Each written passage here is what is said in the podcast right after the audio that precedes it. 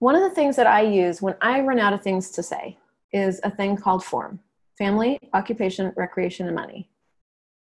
Now, I don't know if the money thing is that, well, you can find out if the money thing brings up questions for you, but like family, occupation, recreation, and money. And so I just use that as a loose, loose, loose form. Now, the thing I will say is that for me to connect with people right now, because I don't really get out in the world that much, um, I I use Facebook Messenger, and it can be really awkward if you have a secret agenda underneath the conversation to start a conversation on Messenger. You know that? Have you gotten those messages where you're like, why are they messaging me?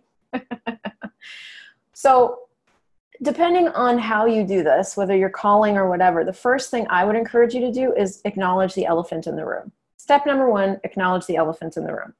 The elephant in the room is usually, this is really random, and I don't usually do it. and you're probably wondering why I'm messaging you. And then, so you want to first thing acknowledge the elephant in the room. Now, I have done this with every single scenario I've ever been in from the time I was 18 till now, and it works every single time as an icebreaker.